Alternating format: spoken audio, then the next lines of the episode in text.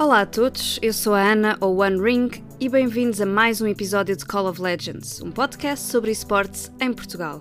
Como convidado, tenho hoje o Evito, jogador de League of Legends. Olá, Evito, antes de mais, muito obrigada pela tua disponibilidade. Como te sentes hoje? Primeira coisa, olá. Um, Sinto-me bem, estou bastante tranquilo, estou contente de poder fazer parte disto. Para começar, qual é que é o teu champion preferido?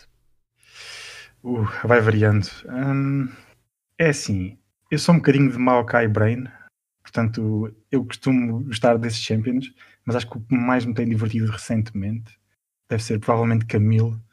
Acho que ela é, é tão fun, é tão forte e dá um scale que, que é mesmo juicy. É, é, simplesmente divertido, não é? Pode nem ser muito bom às vezes, mas gosto de jogar sempre. Quando é que começaste a jogar? Ou seja, qual foi o teu primeiro jogo de sempre? Eu acho que primeiro que eu devo ter jogado talvez seja Age of Empires, algo do género assim.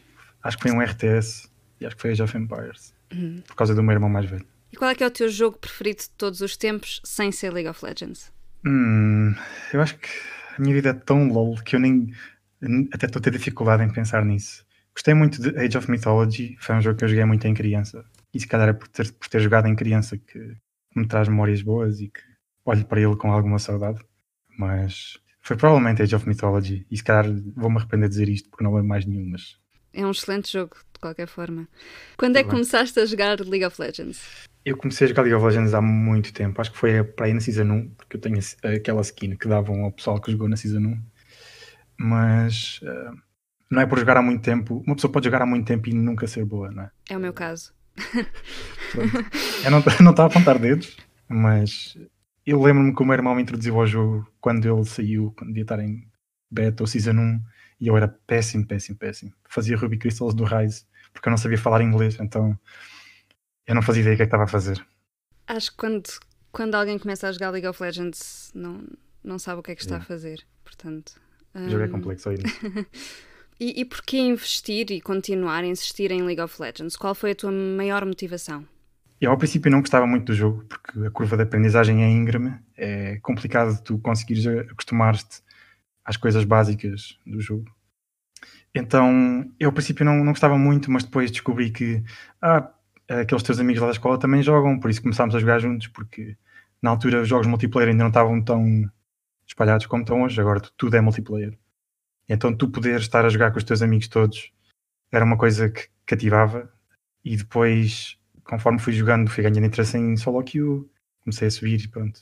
Ou seja, foi sempre aqui com, com este fator da comunidade, com jogar com os amigos sim, e depois só a partir daí então começaste a investir mais e a querer ser melhor e jogar mais. Como é que descreves o, o, o teu percurso pela indústria dos desportos eletrónicos? Foi planeado ou surgiu de forma espontânea? Hum, foi espontâneo, não foi planeado de todo, porque. Ok, vou contar um bocadinho da história de, da minha carreira, se é que se pode chamar isso. Então, eu quando comecei a subir em solo queue e comecei a pensar que existem jogadores profissionais disto, mas eu pensava, ah, eu nunca vou conseguir chegar a esse nível, nunca. Porque na altura eu era para aí, sei lá, Gold, Plat, e eu, pus logo de fora essa hipótese. Mas um dia num torneio da escola, que eu não sei se conheces, que é o Is My Legends, que era um, era um torneio que havia a nível nacional. Sim.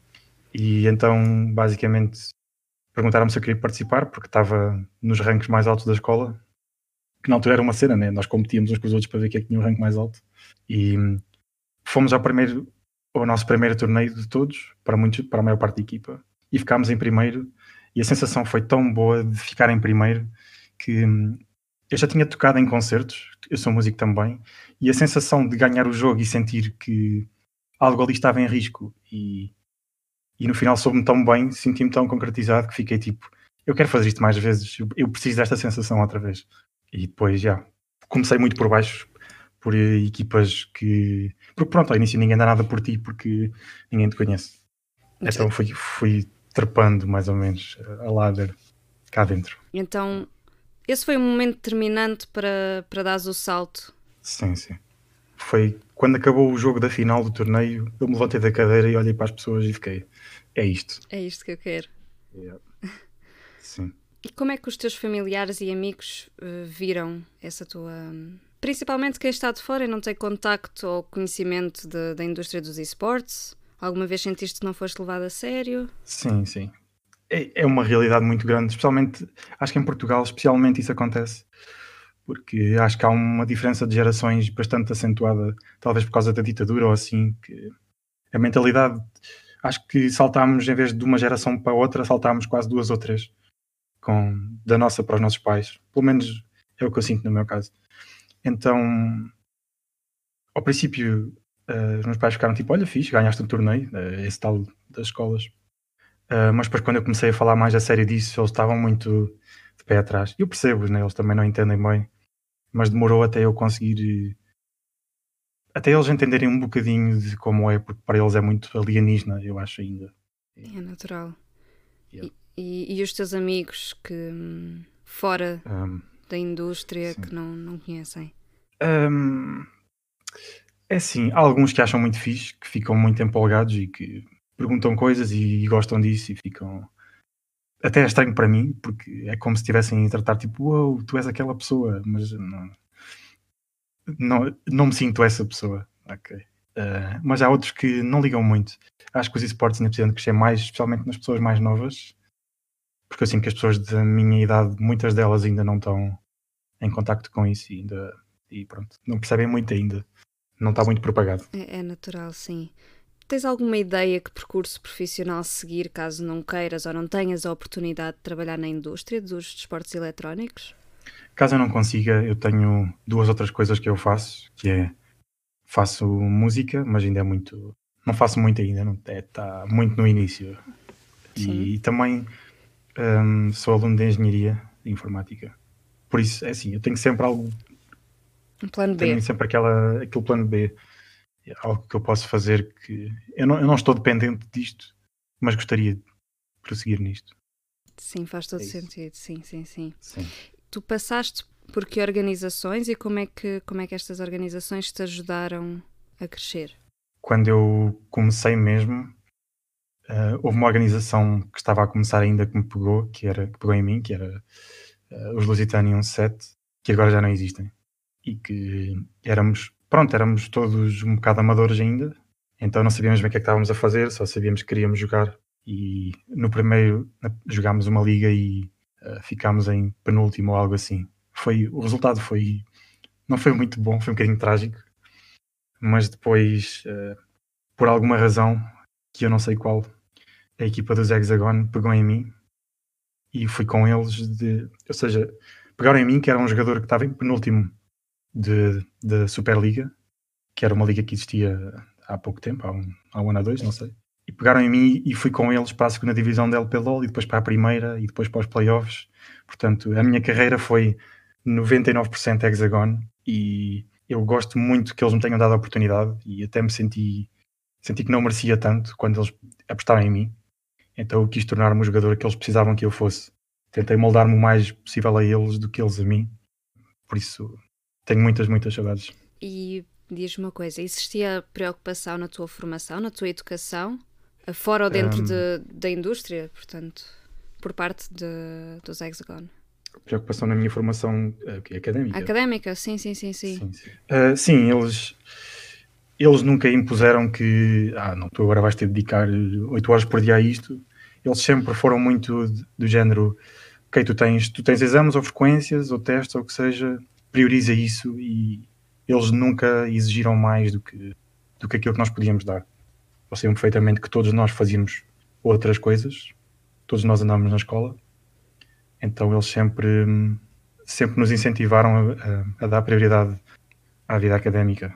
Exato. E que tipo de cuidados tu achas que devem ser tidos uh, física e psicologicamente para um jogador? Ou seja, mesmo assim, ainda que uh, a prioridade fosse a escola, passavam muito tempo sentados em frente a um computador. É assim, eu acho que uma pessoa que se sente atraída ao mundo dos esportes é uma pessoa que à partida já ia passar as 8 horas em frente ao PC, independentemente de estar a jogar competitivo ou não. Mas claro que devem haver alguns cuidados, né?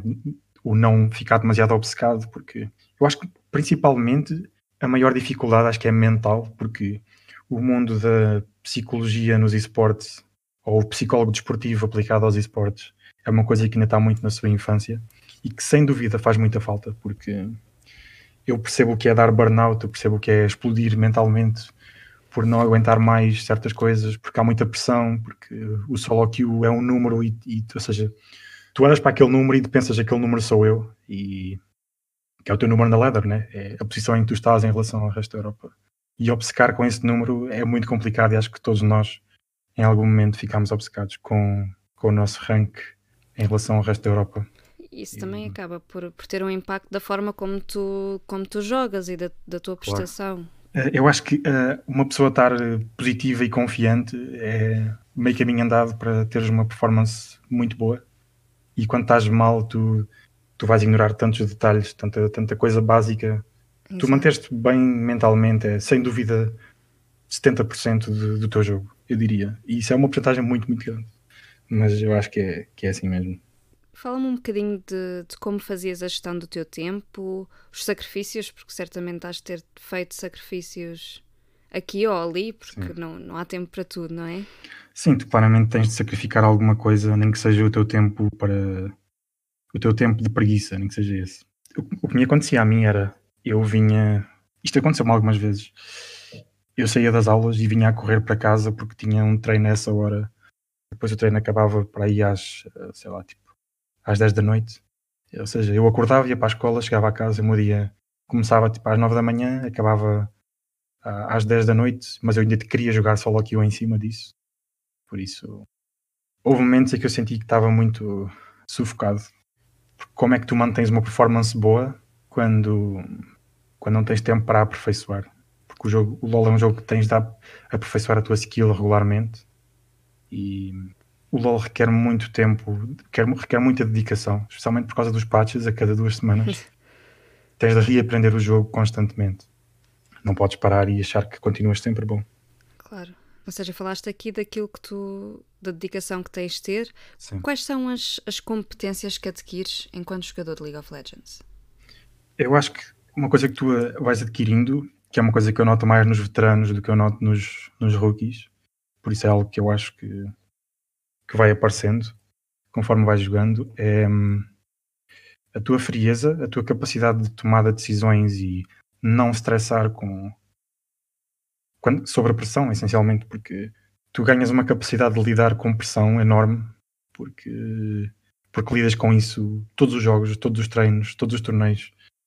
Tu ganhas uma frieza que eu acho que ajuda muito no resto da vida e acho que te dá uma ética de trabalho que se calhar não tinhas antes porque eu vejo muito nos meus colegas de equipa, quando eu tinha equipa, era se calhar eles às vezes, se calhar eles antes eram aquelas pessoas mais preguiçosas e que estavam nas aulas e não se dedicavam muito e não sei o quê. Mas depois tu vias que eles afinal tinham capacidade de estudar muito quando estudavam o jogo e tu percebias que eles eram pessoas inteligentes e dedicadas quando queriam. Então tu descobres uma parte de ti, uma, uma parte trabalhadora dentro de ti, uma parte bastante importante que sem dúvida que, que não vai ser perdida, não é? Exato. Vais reaproveitar isso sempre. Claro. Como é que descreverias a evolução dos esportes nos últimos anos cá em Portugal? Ok. Um, quando eu entrei em contato com os esportes, talvez há uns 4 anos, quando eu comecei a ouvir falar mais e a ver, 4, 5 anos, os esportes em Portugal eram muito os míticos kick e havia, haviam legiões de fãs quase, em que hum, ou seja, eu acho que os esportes em Portugal era. Uh, tens aqueles jogadores que tu sonhas. É tipo, é, são estrelas para ti. E ao longo dos anos, eu acho que com a ida desses jogadores se perdeu um bocadinho do brilho nos olhos das pessoas, se calhar. Mas sinto que, por exemplo, em termos de produção e. Ou seja, as coisas progrediram sem dúvida. Se calhar antes as coisas eram um bocadinho mais, à falta da melhor palavra, escafiadas, mas havia um misticismo à volta delas e agora as coisas são mais claras uh, e são mais bem produzidas, mas se calhar falta-nos um bocadinho. Falta aquela, qualquer coisa. Aquelas estrelas que haviam antes. Sim. E como é que sentes que, que são vistos de fora? É assim, depende para quem tu perguntas, não é? Vistos de fora, mas como assim? Uh, os esportes, a indústria toda de, de esportes eu, eletrónicos. Não necessariamente só de League of Legends, mas no sim. geral eu acho que começa a ganhar credibilidade, mas ganha credibilidade pelos motivos errados. Eu acho que hum, os esportes começaram a ser mais reconhecidos quando começaram a mexer dinheiro e as pessoas só pensam no dinheiro. Não é, não é todas, mas tu só começas a acreditar que, que, é, que, que isto existe a partir do momento em que dizes, ok, eu ganho isto, ok, isto vale não sei quanto, e não sei se é a abordagem correta, porque acho que, por exemplo, eu para os meus pais, enquanto eu não ganhar bem a fazer isto, se calhar eles vão sempre achar que, pronto, é uma coisa que está ali, não é? E que, que não dão tanta importância assim como nós cá dentro damos. Por isso acho que ainda precisa de.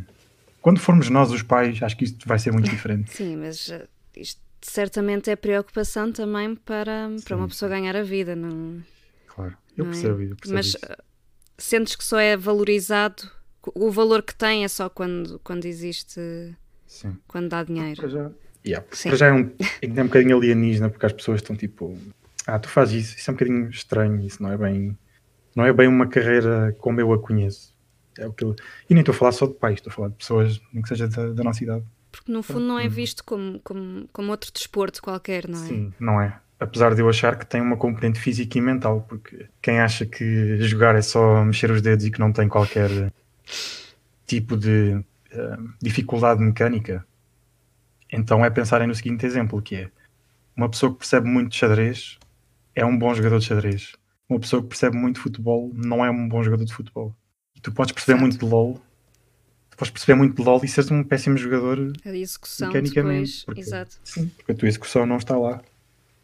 E por isso eu acho que nesse sentido, por mais estranho que pareça, o LOL parece mais com futebol do que com xadrez. Apesar de eu achar que é uma mistura dos dois de certa forma. Não é, não é tanto com futebol, mas eu acho que percebes o que é que eu dizer. Sim, sim, sim, sim, perfeitamente. Yeah. Excelente metáfora. Um, e quais consideras ser as grandes dificuldades ou desafios de trabalhar nesta área, isto sem, sem falar da parte monetária que, uhum. que acabamos de falar.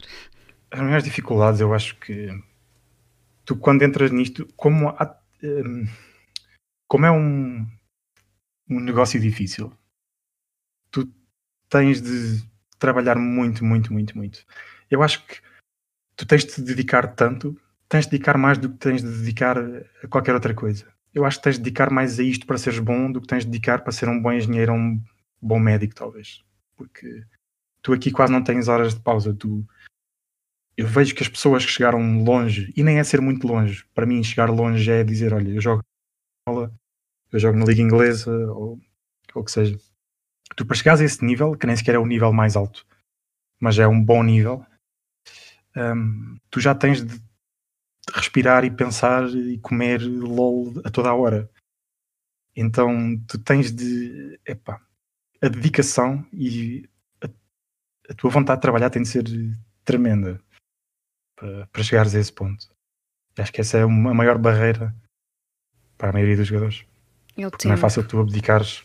Não é fácil abdicares, olha, vou abdicar de ter, ter tempo para a namorada ou para a família, ou tenho de ir para outro país. É, coisas assim. Sim, e estamos a falar de uma questão aqui em Portugal em que tu não tens de ir para outro país e não tens de viver eh, durante nove meses, dez meses longe de casa, que não podes estudar ou quer que seja, não uhum. é, é uma realidade um bocadinho diferente. Sim. Para terminar, o que é que tens a dizer sobre a comunidade? Como é que a comunidade poderá influenciar a forma como os desportos eletrónicos são vistos e a evolução do, dos desportos eletrónicos no geral? Uh, por mais uh, estranho que pareça, porque a comunidade, quando falamos em comunidade, especialmente do LoL dentro do jogo, parece uma coisa completamente horrível e que tu nunca vais querer aquelas pessoas à tua volta. Mas depois tu conheces pessoas da comunidade e ficas, eu sinto-me tão bem aqui. Porque eu há uns anos atrás, eu nunca imaginaria que hoje ia estar tão contente de estar nesta comunidade como sinto.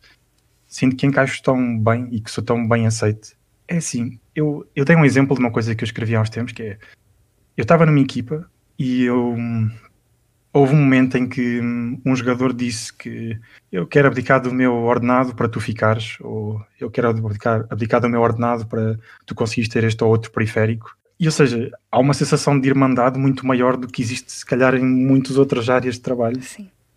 É um, isso, isso não se paga, entendes? É, a comunidade é provavelmente a coisa que eu mais gosto em tudo isto.